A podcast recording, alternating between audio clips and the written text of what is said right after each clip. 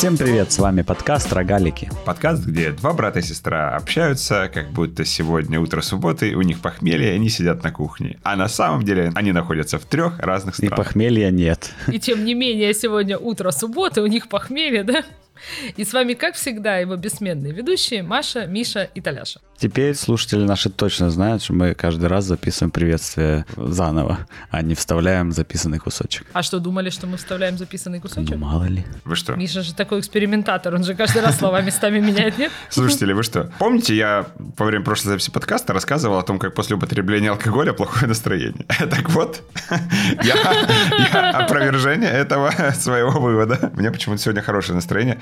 Наверное, А ты потому- когда пить закончил? Может быть, просто еще не выветрил? Вот. Нет, нет, неправда, неправда, выветрился. Я просто пил натуральное вино. Это что еще за... И, кстати, если наши слушатели любят натуральное вино, я просто обязан порекомендовать приложение «Саботаж». Приложение «Саботаж» — это сервис, который позволяет тебе с помощью мобильного приложения за 90 минут заказать бутылку или ящик натурального вина, который доставит тебе прямо домой во время вечеринки. Так что, если вы еще не скачали приложение «Саботаж», качайте. А что такое натуральное вино? Чем оно отличается от ненатурального, Миш? Надо сказать, что приложение «Саботаж» прислало Мише несколько бутылок вина еще полгода назад или больше, в ожидании, что Миша как бы упомянет их в, на своем YouTube-канале.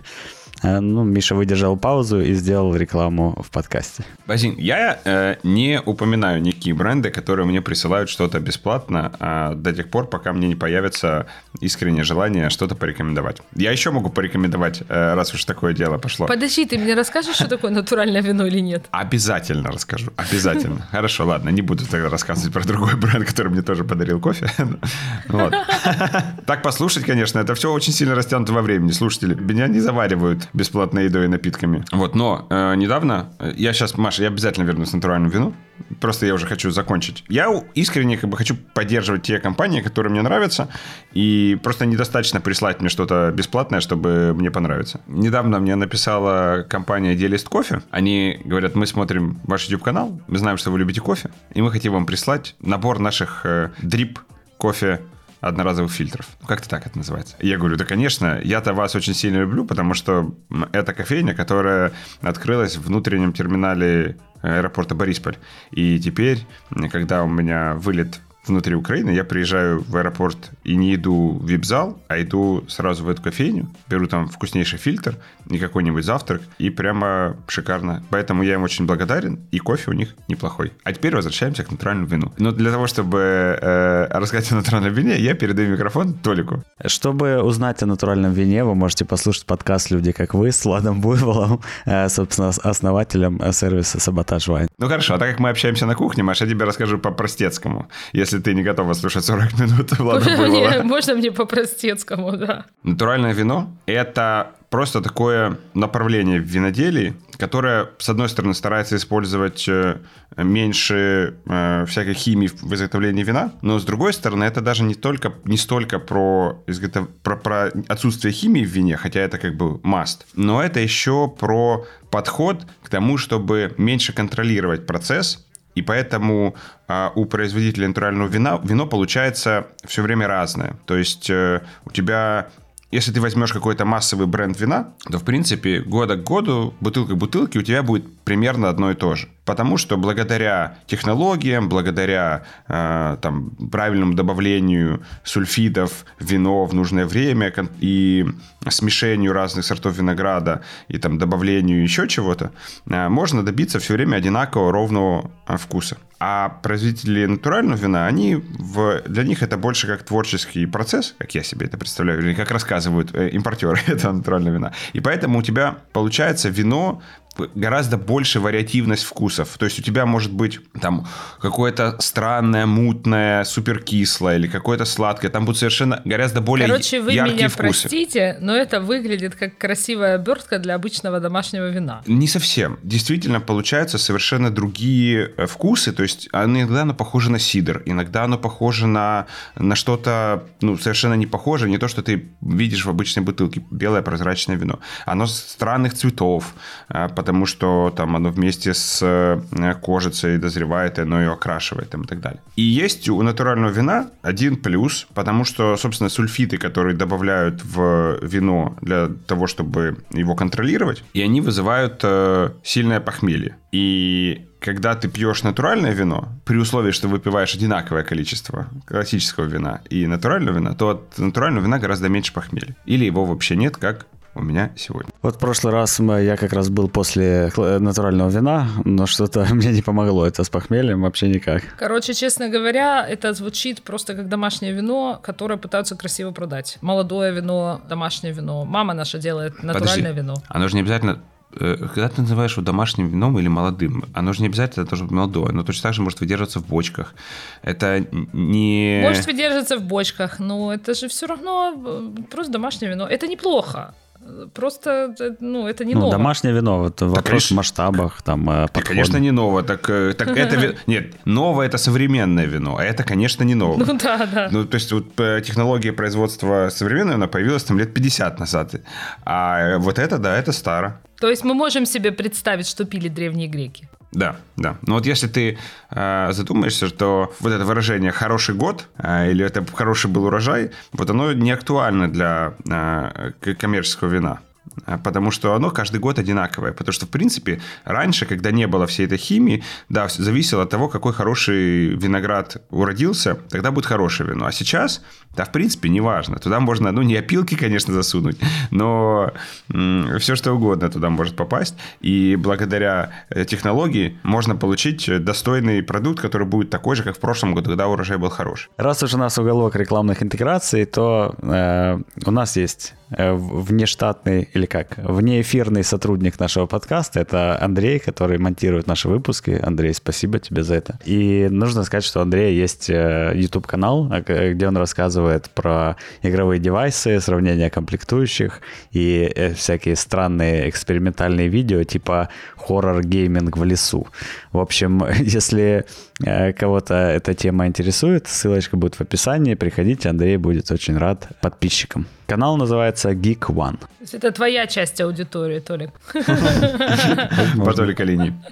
По Толика линии, да. Ну что, поговорили про алкоголь и немножко затронули тему алкоголизма. Пора и о смысле жизни поговорить. Слышишь смысл жизни? У нас тут слушатели, значит, забеспокоились, куда делись корононовости. Вот у тебя есть корононовости? Я в среду сделал вторую прививку Pfizer. Слобок. Вот. Значит, э, потому что, если внимательные слушатели помнят, я вакцинировал первую в Британии, там 8 недель ждать надо было, в итоге здесь в Украине. И мы уточнили, что если здесь вакцинироваться и отправить подтверждение вакцинации, то нас внесут там в систему, и у нас будет все равно британский этот паспорт вакцинации. Это было в теории. На практике пока это выглядит э, не так легко, как э, нам казалось, потому что никакого подтверждения того, что мы здесь сделали прививку, у нас на руках нет. Есть только памятка, которую выдавали в центре вакцинации, но она не очень похожа на, на, на то, что примет британский А доктор. почему, кстати? Вот это странно. Ну, э, я знаю, что э, родители, насколько я знаю, тоже после первой, после первой прививки вообще ничего не получили. А после второй только в ДИ вот эту вот хрень. Вот, а в ДИ вот эту вот хрень мы не получили, там прям так и написано, так как первую прививку делали за пределами страны, мы пока не можем выдать сертификат. Это понятно. А почему бумажку не выдают о том, что тебя укололи? Слушай, это было в торговом центре. Там э, сидит какая-то э, ну, какая-то частная клиника, я так понимаю, которую, которая господряд. Э, там э, четыре человека. Два человека регистрируют, один человек э, потом берет у тебя бумажку перед уколом, Ну и что, и у четвертый нас человек вот колет. так вот, у нас вот так вот на вокзале сидят. Два человека регистрируют, один берет бумажку, один колет, потом на бумажку штампик ставит, отдает ее тебе. Ну, э, в, Британии нам дали просто карточку, э, на которую налепили какую-то наклейку от... э, Правильно, вот эта наклейка, Миш, самое главное. Значит, да, мы тоже пробовали эту наклейку тут получить, но Pfizer поступает в флакончиках на, на 6 человек. Да, правильно. И каждому флакончику на 6 человек 18 шесть нак- наклеечек. А. 18, потому что одна должна идти тебе в паспорт, одна должна идти тебе в куда-то еще, одна должна у них оставаться. Ну, у нас эти наклеечки, наверное, на ноутбук в Министерстве здравоохранения Я клеят. думаю, что у нас эти наклеечки клеят на те паспорта, которые продают, Мишенька. Я не думаю, что это массово продажа паспортов. Э, Ну, то наверное, есть- не массово, но эта наклеечка, вот этот номер, э, это самое важное, потому что если вы своему этому дадите номер, вот э, ша- шаржем называется, или чарджи, я не знаю, смотря где как называют, то по этому номеру можно отследить, что за вакцина, где она была произведена и так далее, и так далее. Не дали нам номера. Вот такие коронавности. Тара-тара-там. Пу, а я уволилась. Пу. И Поздравляем. все, я прям все. Я сегодня должна была последний день работать, я что-то все отменила и уволилась. И в понедельник я еду в Испанию, потому что хватит. Прекрасно. Buenas tardes, сеньорита. Ну, ну, ну хорошо же. Что там будешь делать в Испании твой? Я буду лежать на пляже и отдыхать. Хорошо, есть две темы. Итак, я прослушал на неделе подкаст про культурные отличия. И там в очередной раз э, обсуждался концепт tight and loose cultures. Я не придумал, как это перевести на русский. Это в смысле Ну, связывание? Нет, tight, Переплетение? ну, нет, tight в смысле, ну, плотный и свободный, давай так. Так, ну допустим. Ну, давайте я просто определение дам, и все. Значит, э, плотные культуры – это культуры, где много социальных норм, и отклонения от социальных норм не приветствуются, ну, порицается. А, соответственно, луз или свободные – это там, где мало таких общественных норм, и их соблюдение, в общем-то, э, не соблюдение не приводит ни к каким э, серьезным последствиям. Пример э, tight cultures – это всякие азиатские культуры, типа Сингапур, Япония, немецкие и около немецкие, там Германия, например. А, а loose – это Штаты, Новая Зеландия, Австралия, и, вы удивитесь, самая loose страна из там 60 скольки-то, в которых проходило исследование, это Украина. Да ладно. Представляете? И, в общем-то, поэтому меня очень сильно удивило. То есть несоблюдение социальных норм не приводит к э, каким-то последствиям? Да, Надо же. Ну, пример. А, В Британии, если э, стоит очередь, и кто-то пытается пройти без очереди, будет скандал. Будет скандал, то есть никто, или, или так, даже не так. Я в Британии, если стоит очередь, и ты увидел знакомого чуть-чуть впереди, и ты к нему стал, это уже сильно порицается. Ну, это как пример э, того, что происходит в loose cultures. Или э, в tight cultures. Или там в Японии, да, то есть ты э, в общественном месте там, не можешь громко разговаривать. Это, это, это уже за пределами как бы норм. В Украине и норм этих нет. И если их не соблюдать, ничего не будет. И интересно, в этом подкасте обсуждалось, почему так происходит. До конца неизвестно, как говорится. Но есть зависимость от того, какая была исторически жизнь на этих территориях, насколько было большое количество угроз, а, насколько плотное было население. То есть э, в странах, э, которые жили э, плотно, ну, густонаселенные места, там, в городах, это было больше, чем там, где было больше фермерства. Моя хата с краю. И там, где было больше опасности, там тоже более tight надо придумать какой-то русский аналог, но, в общем, я буду э, говорить английскими словами. Вот. И у этого есть последствия. Конкретно, когда я готовился к подкасту, э, я нашел э, одно исследование, которое описывало разницу в последствиях коронавируса в странах с tight и loose. В общем, в tight странах а в, э, в среднем в 7 раз меньше на 100 тысяч населения смертей, чем э, в ЛУС. Что как бы логично, если подумать. То есть, если в какой-то Швеции говорят, надо сидеть дома и не выходить, если вам только сильно не горит, и можно локдаун даже не объявлять, люди сидят и не выходят, и не заражают друг друга. Или там в какой-нибудь э, стране, ну там в Британии, когда объявляют локдаун, реально никто не работает. В Украине Уху! Типа, локдаун только первый месяц.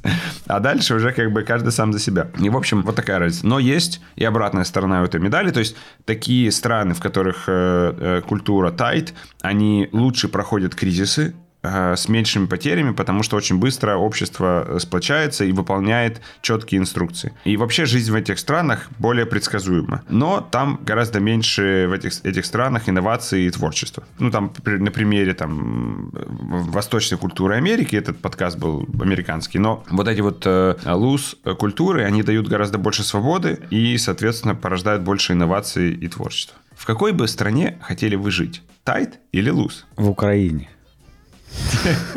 Слышишь, а вот мне интересно, а в Украине проводились. Э, исследования, а, например, в России, в Польше и в Прибалтике? Есть шкала от 0 до 12. Значит, Украины 2, потом это Эстония и Венгрия, а, у которых там около 4. А Израиль, Голландия, Бразилия, Венесуэла, Новая Зеландия, Греция, Австралия, США. Это вот э, самые, ну, десятка из э, луз. А из тайт Пакистан, Малайзия, Индия, Сингапур, Южная Корея, Норвегия, Турция, Япония, Китай, Португалия и Восточная Германия. Интересно, а как Израиль попал в ЛУС, а Португалия в Тайт? Португалия очень религиозная страна. А, извини меня, Израиль? Ну да. Извиняю. Понятно, например, здесь сидя, что Голландия более свободная страна, чем Германия с точки зрения норм. И это по ковиду было очень видно. Но я уж не думала, что настолько прям. То есть вот же тут 200 километров, 100 километров. Ну да, казалось бы. Так вот, Получается, что это, по сути, выбор между свободой и безопасностью, который общество как-то исторически, как-то исторически сделало. И вообще любопытно, конечно, как этот э, э выбор происходит и как он ломается. Вот э, в этом подкасте обсуждали как раз Украину по касательной вскользь. И ведущий спросил, ну да, но Украина как бы не подходит под описание мест, где не было войн и все было спокойно. Ну и там мы не предположили, что это как реакция на э, совок, как э, контр реакция э, от, от э, жесткого, жесткого режима. Хорошо, хоть они знают, где находится Украина. Я когда в Штатах был, кому не скажи, что? Где? В Африке? Все-таки это подкаст, который, в котором ученые выступают. Я, честно говоря, еще э, очень спорно отношусь в этом месте к постсоветскому пространству, потому что мне кажется, что не те социальные нормы исследуются. Ну, то есть, что есть некоторые скрытые социальные нормы, которые как раз более жесткие к исполнению. А ну-ка. Или там к давлению. Ну вот смотри, ну я имею в виду, например, гендерные различия и требования к тому, каким должен быть мужчина и какой должна быть женщина, и когда надо рожать, и какой должна быть семья, и как нужно относиться к родителям и так далее. Вот здесь, в Германии, по моему ощущению, с этим намного свободнее, прям сильно свободнее. То есть социальными нормами, а, допустим, должен ли ты приоткрыть дверь, убрать за собой фантик или собачьи какашки. Здесь сильно жестче, или очередь, например, да? А вот с тем, э, что ты на себя надел, или э, с мужчинами ты спишь или с женщинами, или хочешь ты детей или не хочешь ты детей, и какие-то еще вещи здесь сильно свободнее. Прям на самом деле все равно. Ну, во-первых, это же недавно. То есть это же изменения, да, которые произошли недавно. там условно 20-30, ну, в течение 20-30 30 лет. Я думаю, что здесь это точно так же произойдет, просто чуть позже. И тут вопрос действительно в том, есть ли какие-то жесткие нормы поведения в обществе. Вот у нас, мне кажется, нормы поведения в обществе не очень жесткие. И более того, если кто-то их, э, от них отклоняется, ну, от него могут отойти, э, но и пройти дальше. В смысле, камнями не забросают? Ну, в смысле, да, полицию никто вызывать не будет. Полицию никто вызывать не будет, в том числе потому, что полицию никто особо видеть не хочет. Ну. ну да, это так, но все равно это странное ощущение. Я согласна, что это между э, свободой и безопасностью выбор. И все равно странное ощущение, что в некоторых вопросах здесь свободы больше. Freedom Land, Ukraine. Wild Wild West. Я всегда говорил, что Украина похожа на Дикий Запад. Ну, честно. Ну, ну в принципе, ну, ну, то есть, ну, смотри, ну, у нас общество совершенно нормально принимает то есть все порицают коррупцию, все порицают взяточество и так далее, но вообще все нормально принимают э, и могут сидеть э, и, и дружить условно с, с прокурором. То есть все условно понимают, что когда приезжает твой друг, который работает в суде на новые иномарки, э, ну, заработал, пожимают плечами и сразу с ним общаться. Хотя, хотя как бы, конечно же, понимают, как он заработал. Но, но, но он остается рукопожатным. Вот для меня это как бы э, была всегда загадка нашего общества. Ну и как ты тогда, исходя из этого, оцениваешь это условное стремление Украины в Европу? Нам вообще туда надо? Ну, Украине в Европу, нафига тогда? Ну, в каком плане? Э, я считаю, что Украина в Европе. В каком плане истребление Украины Европой? Вступление в Евросоюз? Я как бы такая сейчас кухонная геополитика, какая она еще может быть э, в этом подкасте. Вот. Я, я не думаю, что у Украины реальные перспективы вступления в ЕС, поэтому чего об этом говорить? А стремиться нужно. Ну, стремиться же куда-то нужно. Это как... Сейчас э, мы перейдем к смыслу жизни. Это прямо плавно подходит. Смотри, у жизни нет никакого смысла. Ну, в том плане, что... Но ну, стремиться нужно. Да, да, но стремиться нужно, потому что если не стремиться, тогда жизнь как процесс будет плохой. А жизнь это все равно процесс, и все мы мешок с костями и умрем рано или поздно. Но если у тебя нет смысла, и ты ни к чему не стремишься, тогда это плохо. Вот точно так же и Украины. Ну, то есть, куда-то стремиться нужно, ну, какое-то должно быть направление движения. А в этом направлении в сторону Европы хорошо. В Европе тоже есть свободные страны, типа Голландии. То есть это же не обязательно, чтобы Украина станет Германией. Украина может стать Голландией или Эстонией. Она тоже где-то высоко в этих э, рейтингах. Об Эстонии, кстати говоря, очень много хороших отзывов. Я вот э, в Эстонии не была, но как-то про Эстонию здесь говорят с большим...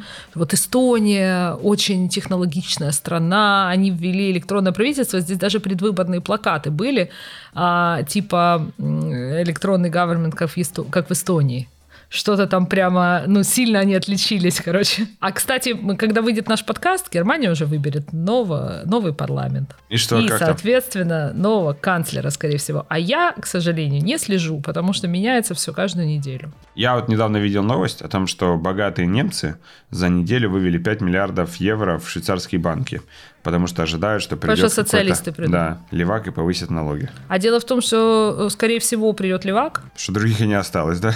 Нет, есть, но они сейчас, вот э, те, которые э, партия нынешнего канцлера, то есть э, Меркель, они, судя по всему, все-таки проигрывают и не останутся в следующем руководстве страны. А, а если они не останутся, то там, в общем, скорее всего, будет прям социалисты и коммунисты. Ну, зеленые, социалисты и коммунисты, собственно. И это, честно говоря, меня... э, ну, хотя мне какая разница? Вообще, Я те- же не мега богатый человек. Мне как раз наоборот по- поднимут какие-нибудь социальные блага. Да вот, Ну, должна за них Вся голосовать. вот эта, вся вот эта А вдруг что не так, знаешь, куда эмигрировать? В Эстонию. Да. Или в Украину сразу. Если мы все-таки вступим в ЕС, я не думаю, что у нас кардинально поменяется жизнь в стране. Ну, это будет такой формальный шаг, появятся флаги Евросоюза на улицах, но жизнь в стране, я не думаю, что резко поменяется. Просто все окончательно сядут на автобусы и уедут э, В Польшу. Польшу и Германию. Да. Все, кого хоть что-то останавливало еще до этого момента. Поэтому учите языки. В частности, польский и немецкий. Да. Еще один подкаст, который я открыл для себя на этой неделе, называется он The Happiness Lab с доктором Лаури Сантос. Так и называется. The Happiness Lab with Dr. Лаури Сантос. И это прямо подкаст про мою жизнь, потому что это про научный подход, как жить счастливую жизнь. Опаньки, опаньки. И это какой-то доктор э, психологии, который делает кучу всяких интервью с такими же из Еля она, э, с такими же высоколобыми э, специалистами. И они обсуждают разные ментальные упражнения и, в общем-то, просто подходы к жизни, которые позволяют тебе справляться с какими-то в быту, с проблемами делать свою жизнь счастливей. А если вы не знаете, то это мой слоган по жизни. Э, Так вот, ну там, например, я успел послушать два выпуска. В одном из них рассказывал про удовольствие первой и второй группы. Удов- Удовольствие первой группы это типа съесть э, сладкое печенье, выкурить сигарету или э, остаться дольше в кровати. Удовольствие второй категории это выйти, заставить себя выйти на пробежку и потом очень довольно быть, что ты себя превозмог или сделать какой-то сложный проект и э, им заниматься, его закончить и получить от, от этого удовольствие. Теория гласит, что чем больше у тебя удовольствия второй категории, тем больше у тебя на самом деле, тем более счастливая у тебя жизнь. Но наш мозг построен так, что да, тебе это нравится, и ты реально от этого э, э, ловишь кайф, но хочется тебе удовольствие первой группы. И это как бы функция дофамина вызывать э, желание. Вначале описывалась долго вся эта, весь эти процессы, почему так, разные части мозга отвечают за желание и за удовольствие, э, и, и, в общем, это все не так э, просто, чтобы я вам пересказал, ибо ничего не запомнил. И там описывается несколько приемов, которые вы можете применять для того, чтобы отказываться от, от первого и получать больше второго. То есть, например, когда человек в холодильнике у тебя лежит кусок торта после вчерашней вечеринки, и ты хочешь его съесть, ты себе представляешь, какой он сладкий, какой там классный крем, как там хрустят орешки, как... Блин, у меня торт в холодильнике лежит. Слюна во рту. И это как бы... Ты об этом постоянно думаешь, и у тебя тебе приходит в голову только хорошее. А нужно себе напомнить о том, как ты себя будешь чувствовать, когда ты его съешь, а, и что тебе будет, тебе не будет нравиться это состояние, он будет тяжелый, у тебя будет очень сладко во рту все равно слюны не проходят. И наоборот, да, да, и, и, и наоборот э, со вторым, то есть ты когда идешь на пробежку, ты думаешь, блин, как там холодно и мокро, и как лень вставать, а надо представлять в голове вот эти последние пять шагов, которые ты уже добежал и идешь э, домой по ступенькам, и как классно ты себя чувствуешь. Для тех, кто классно себя чувствует после пробежки, я ненавижу состояние ни до, ни после, ни во время пробежки. вот. Что вы думаете по поводу первого и второго типов удовольствия? Я думаю, что это, ну, не то чтобы совсем фигня. Я думаю, что это очень малая часть жизненных удовольствий, которые у людей бывают. И я думаю, что эти удовольствия и первого, и второго типа совершенно не включают коммуникацию с другими людьми, которая является, в общем говоря, а, наиболее приносящей как удовольствие, так и проблемы. Подожди, это не описывает, эти два понятия не пытаются описать всю твою жизнь. Они просто разделяют вещи, от которых ты получаешь удовольствие, на два типа. Это, те, которые, те которые, от которых ты получаешь удовольствие до того, как ты их э, э, сделаешь, или, там, или сразу во время, а после это удовольствия у тебя нет или те, которые ты получаешь удовольствие после того, как ты их сделаешь. Но чтобы до этого дойти, тебе нужно э, э приложить усилия. Вот это об этом. Да, это понятно, но я получаю удовольствие от общения с вами. Так. Намного больше, чем от съеденного э, куска торта или э, даже в принципе, ну, наверное, удовольствие другого рода, чем от выполненной сложной задачи например. Но это не описано в том, что ты описывал. Почему? А также, как получить это тоже не описано. Как надо проснуться в субботу, э, этот, э, подключить вот это вот все э, и записывать ты... подкаст 57 выпусков подряд. То Но... есть ты это э, относишь к удовольствию второго типа. Да. А теперь после этого подкаста особенно, потому что удовольствие второго типа хороши для тебя, а я считаю, что наш подкаст очень хороший. Давай, Толик, что у тебя с удовольствиями? Я даже не знаю, что сказать вам по этому поводу. Ты как этот э, Корбин Даллас в пятом элементе, а я как Руби Рот. Корбин, мне нужно больше. Я не могу сам вытягивать эту радиопередачу. Вторая история этого подкаста о том, как э, эмоциональная боль она влияет на наш, на наш мозг. И в качестве эмоциональной боли там конкретно, когда тебе отказывают. Для этого разработали следующий тест. А, человек э, в компьютере играет Э, в игру, в которой э, участвуют еще два других э, человека, и задача ты виртуально перебрасываешь мячик. То есть ты кому-то бросаешь мячик, потом этот человек бросает кому-то второму мячик, он бросает тебе, и так вы по очереди бросаете мячик туда-сюда. Ну, как представьте, что в, в круг стоят три человека и перебрасывают друг другу мячик. То вот в какой-то момент два человека, которые неиспытуемые, начинают бросать мячик только друг другу и этому человеку не бросают. Это такое микроотторжение, ну, социальное, как это правильно сказать, Маша? Отвержение. Да, вот. Симуляция отвержения. И, значит, дальше, после э, того, как люди через это проходят, э, у них есть несколько действий. Ну, там, например, э, им э, предлагают э, добавить острый соус в, там, не знаю, в томатный сок человеку, которому говорят, что он не любит острое. И говорят, ты можешь добавить сколько угодно. И люди, которых вот только что отвергли, хотя они томатный сок дают кому-то совершенно другому, э, давали там в 7 раз больше острого соуса добавляли в сок, чем люди, которых не отвергали.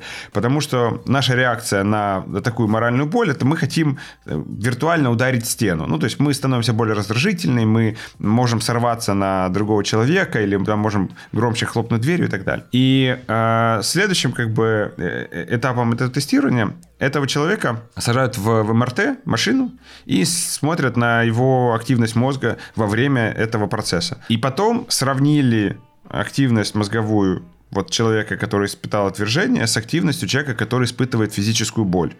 Там конкретно какие-то э, люди, у которых просто постоянно боль. В общем, какая-то такая история. И оказалось, что они очень похожи. И что если просто даже дать обезболивающее человеку, то это приводит к уменьшению моральной боли. Просто э, если давать обезболивающее. Интересно. Но они сильно не рекомендуют это делать. Это вредно. Так не нужно лечить э, э, моральные ну, понятно, травмы. Понятно. Да. И поэтому, когда человек э, испытывает э, вот это отвержение, мы пьем алкоголь, или едим сладко, или срываемся на других людей. Это все механизмы, которые нам кажется интуитивно то, что нужно сделать, но на самом деле не работает. А работает э, это попасть в группу близких людей. То есть как только ты где-то тебя отвергли, тебе нужно обязательно встретиться с друзьями или с родственниками, и тебе нужно понять, что ты как бы в... у тебя есть близкие люди. И даже э, хотя бы наличие фотографий твоих э, родных вокруг тебя или каких-то напоминаний тебе о, о твоих близких людях уже помогает. И вот это такой инструмент, который помогает бороться с вот этой моральной болью. Поэтому, если э, вас где-то отвергли, позвоните родителям. О, спорный совет.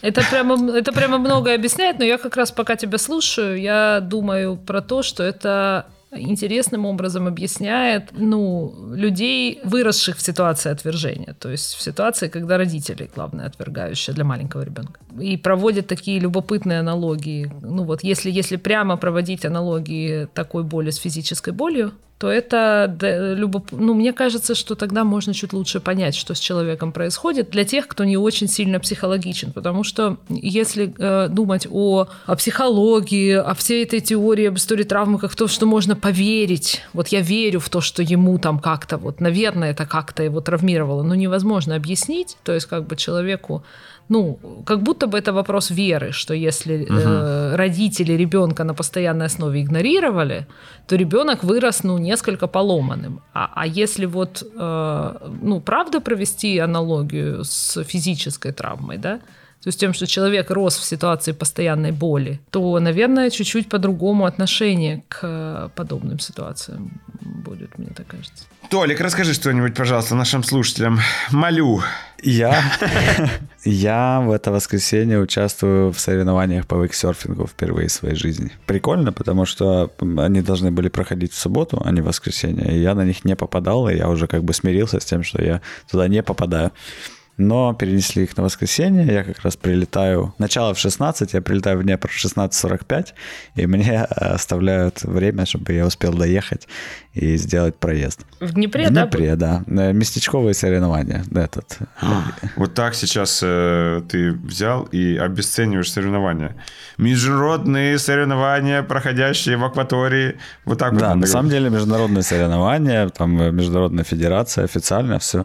Так что если я вдруг там э, победю, а у меня есть некоторые на это предпосылки, потому что местные райдеры, они ну, и, им, их некому было тренировать. Там в Днепре нет сильных э, райдеров, которые могли бы их а тренировать. А наш подкаст выйдет уже после, да? А наш подкаст выйдет уже после соревнований, да. То есть, э, то есть то, как ты деморализуешь своих соперников, как бы не сработает, потому что уже, уже все, все закончится да. к этому моменту. Вот, ну, я немножко переживаю, потому что э, э, выступления на соревнованиях отличаются от моих обычных тренировок, потому что на тренировке ты никуда не спешишь, ты, ты просто себя катаешься, пытаешься какие-то трюки сделать, э, никуда не спеша. А тут у тебя есть на проезд 45 секунд, э, за которые надо успеть сделать все свои трюки.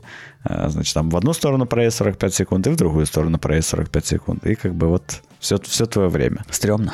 Пожелайте мне удачи. Удачи, Толяш. Толик, удачи тебе. Спасибо. Я даже, может быть, э, э, смогу на тебя посмотреть и поболеть тебя. А ты тебя тоже будешь в Днепре? Да. А я рассказывал, что я купил новый мотоцикл? Нет. Нет. Рассказываю. Я купил новый мотоцикл. А, я осознал, что на том мотоцикле, который я купил в начале сезона, я проехал 4,5 тысячи километров, из которых где-то 3,5 это по трассам а он к трассам абсолютно не приспособлен, и это некомфортно, тебя сдувает на 110 км в час, руки отрывает от руля, жопу от сидушки, и, и в общем-то, не очень комфортно. Поэтому я купил э, шоссейник, спорт-турист, так называемый BMW S1000XR, кому интересно. И теперь он стоит у меня на паркинге, потому что погода уже как бы того. Да, сезон уже да. все. Скоро буду продавать э, свой Ducati Scrambler, если кому интересно, следите за моим твиттером, будет объявление. Твиттер, Толик, Толик один из э, немногих людей на территории Украины, кто активно ведет Ну, ты же должен понимать, почему. Я же немногословен, а там 140 символов. Так ты и постишь туда редко. Согласен.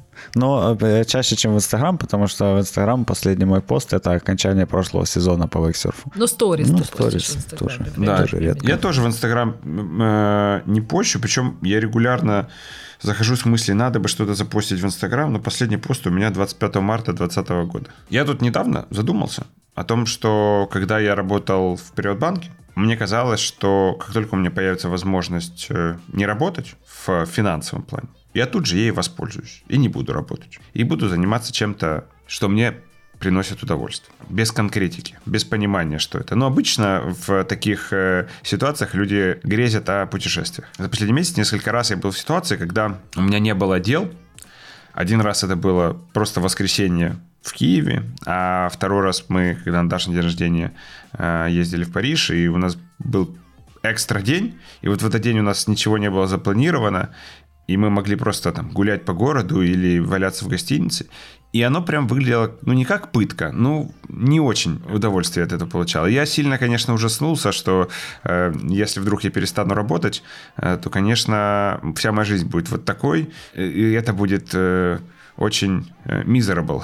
Я прямо сильно задумался о том, чего хотеть от своей жизни, и Ух, нет, не так все глубоко, как сейчас э, звучит. Э, потому что звучит, как будто мне не нравится то, что сейчас со мной происходит. Нет, я, я всем доволен. Просто меня удивил этот факт. То есть э, мне всегда казалось, что было бы здорово уехать, не знаю, на месяц в кругосветное путешествие. Но я понимаю, что через три дня в таком путешествии, ну хорошо, может быть, через неделю, мне станет страшно скучно, я взвою. И получается, что мое состояние душевное очень сильно зависит от, э, от того, есть ли мне что делать в плане работы. И вот. И что мне у вас? Есть что тебе, мне есть что тебе э, на этот счет ответить. Э, так интересно, я уволилась э, из прививочного центра, а при том, что у меня-то на самом деле полная практика. То есть я сейчас работаю, ну, фактически не меньше, чем я работала, ну, терапевтом, когда я жила в Москве, за исключением там командировок в Петербург. Но это практика онлайн, я работаю из дома, и, соответственно, э, плюс прививочный центр, у меня были заняты все абсолютно дни с утра до вечера. И понятно, что когда три дня э, полностью вынимаются из этого графика и вдруг остаются пустыми, я тоже вот это вот э, переживаю. Вот сейчас мы с вами запишем подкаст, потом я еще немножко поработаю, а потом мне как будто бы совсем нечего делать вообще. А, но с другой стороны, а, очень сильно интенсивный а, режим работы приводит к, ну, к сильному истощению. То есть я очень устала, я уже ну, с трудом передвигаюсь, и, и мне сложно что-то на самом деле еще делать. И я пыталась искать э, для себя ответ на вопрос, как жить, чтобы жизнь была не такая напряженная по количеству работы, и при этом все-таки э, мне не было скучно. И, и, в общем-то, пришла к выводу, что свободное время нужно тоже плотно планировать. Просто э, планы должны быть какими-то другими, например, не знаю, там, путешествия, поездки, музеи, э, всякие развлекательные, отдыхательные активности тоже э, делать по плану и в структуре, потому что как будто бы если это не запланировать, то действительно ты будешь только лежать на диване и, э, ну, и все, привет. Как то говорится, станет скучно. Netflix and chill. А вот, э, ну, запланировать поход в музей, отнестись к нему так же, как к, не знаю, там, какому-то походу на работу, или запланировать бытовые дела, и запланировать, то есть любые активности, короче говоря. Мне кажется, что мне это помогает немножечко. То есть это вроде бы отдыхательные какие-то мероприятия, но они имеют м, срок и форму. Даже запланировать поход, я не знаю, в ту же баню, например, э, ну, это полностью это отдых но он все-таки э, у тебя, ты знаешь, когда он начнется, условно говоря, когда он закончится, что будешь делать дальше. Потому что мне кажется, что частично вот это ощущение скуки э, возникает из-за ощущения безвремени, как будто бы ты теряешь, ну, теряешь ориентацию во времени, и непонятно, когда это кончится, и там ты не знаешь, какой сегодня день, условно говоря. Вот это немножечко начинает эм, пугать, ну, меня, мне кажется. Ну, я давно планирую все, не то что выходные, а даже утро, вечер у меня все в календаре. Ну, у меня наперед расписаны все выходные, там, я не знаю, месяца на два, а то и на три. И я радуюсь, когда у меня выдается день, в который вдруг оказалось ничего нет. Во-первых, я обязательно найду, чем себя занять, а во-вторых, иногда просто хочется Netflix and chill. Ну, погоди, я с этим согласен. А теперь представь, что у тебя так происходит, что у тебя много денег и нет работы. Что ты будешь делать? Ну, ты правильно вспомнил про путешествие, но мне кажется, ты неправильно представляешь себе кругосветное путешествие. Я вот, например, бы поехал на трейлере э, вокруг Штатов, и такой тип путешествия тебе как раз позволяет планировать каждый день э, наперед. И ты всегда знаешь, чем ты будешь заниматься завтра и послезавтра и через две недели. Потому что у тебя есть план поездки. Я буду ехать за рулем. А я бы, а, а я бы, кстати говоря, поехала по Латинской Америке. Ну вот, например. Учить испанский, ходить, э, смотреть всякие эти Мачу-Пикчу. Ну объясните мне, ну вот вы увидели Мачу-Пикчу, или ты увидел э, самый большой катышек из пупка в какой-нибудь штате Аризона. Э, я так себе представляю, американские достопримечательности. И что? Ну хорошо, но там есть самая большая головка сыра, не знаю, вот такое что-то. Что дальше? Ну, то есть, ты понимаешь, какой-то момент у меня такое происходит, когда мы э, там на машине путешествуем по Европе. Вот ты заезжаешь первый день, вау, второй день, нифига себе, третий день, какой красивый городок. На пятый день этот городок такой же, как был два дня назад. И, и ты уже думаешь, ну хорошо, ну что здесь? Ну как бы... Слышишь, у Стругацких, по-моему, в книжке, э, которая называется «Понедельник начинается в субботу», э, есть одна прекрасная фраза, которую, которая мне очень нравится, и которую я э, как бы за основу своих э, жизненных ценностей, что ли, беру. Она звучит так. Они не знали, что такое счастье и в чем именно смысл жизни, и приняли за рабочую гипотезу, что счастье в бесконечном познании неизвестного и смысл жизни в том же. И в этом смысле для меня все вот эти вот э, путешествия э, отличаются, например, если я еду в путешествие ради отдыха, вот ты едешь по Европе, и действительно все эти городки уже становятся одинаковые для меня, например, да? До того момента, пока я не начинаю, прежде чем ехать в этот маленький городок, читать его историю, смотреть его достопримечательности, узнавать там какие-то очень мелкие детали, кто жил в этом доме, что это был за человек, оно всегда здесь есть, например, да? И тогда, и тогда они становятся разными, потому что ты уже не просто приезжаешь в очередной старый европейский городок, смотришь его архитектуру, пьешь кофе, да, а немножечко изучаешь историю, немножечко изучаешь э, культуру или там какие-то отдельные там тонкости, я не знаю. Иногда это вообще такие вещи, которые тебе только показать может кто-то. Я бы в жизни не узнала. Ну вот у меня здесь есть э, знакомая, которая привезла меня как-то в парк. В парке стояла очередная церквушка, совершенно такая же, как и все предыдущие церквушки. И на ней висела э, маленькая э, такая бронзовая доска, памятник тем, кто э, помогал в, э, как там, бороться с сжиганием ведьм, например. Да, там, ну, там, и вокруг этого какая-то история. Ну, это же интересно, особенно если нечем заняться как бы, да, то есть ты тогда можешь углубиться немножечко в изучение этого, а то, что можно изучать, оно бесконечно, поэтому. Да, но я так понимаю, Мишин вопрос, насколько тебя хватит в таком э, режиме. То есть все равно там через месяц, два, три у тебя появится ощущение какого-то безделия. Бессмысленности, по бессмысленности. Вот, вот ощущение бессмысленности. Это именно в, в этом-то и, и, проблема, что... То есть ты понимаешь, ну хорошо, но я узнаю историю еще одной церквушки. Мне кажется, что в тот момент, когда ты это поймешь, у тебя появится задача создать новый смысл. Ну, ты же правильно сказал, мы смысл как-то сами себе э, создаем. Да, и в этом смысле до тех пор, пока изучение чего-то нового является для тебя смыслом, ты это делаешь. Если это перестает быть для тебя смыслом, ты создаешь какой-то новый смысл и хочешь, э, условно говоря, чаще всего ты все-таки жизнь движется такими периодами, ты что-то поглощаешь, а потом что-то отдаешь. То есть ты что-то хочешь, и для тебя смыслом является что-то узнать, и когда у тебя накопилось достаточно, для тебя становится смыслом что-то отдать. Условно говоря, книгу написать, э, не знаю, фильм снять, историю рассказать. То есть и, и эти чередуют друг друга вещи тебе захочется что-то создать. Ну, это не обязательно должен быть бизнес, это не обязательно должна быть работа, это не обязательно должно быть что-то, приносящее деньги, но это должно быть что-то, что будет продуктом твоего труда. И будет тебе смысл просто, как можно отсюда сейчас, э, ну, фантазировать, чтобы это могло быть. Я просто как раз к чему веду. Мне тяжело себя представить в состоянии, когда мой смысл не что-то создать. И вот э, мне кажется, что как только я попытаюсь от этого отойти, это приведет к тому, что я буду несчастлив. Вполне возможно. Нет, чтобы сказать, нет, Миша, ты свободный, можешь ехать в кругосветное путешествие, ничего страшного. Ты можешь ехать в кругосветное путешествие и, по дороге лепить самый большой катышек из пупка. И это будет твой вклад в историю Аризоны. Вот это я понимаю цели в жизни. Дорогие слушатели, желаю вам не менее амбициозных целей и получать удовольствие от их достижений. Спасибо большое, что послушали этот выпуск. До встречи через неделю. Всем пока. Пока. пока.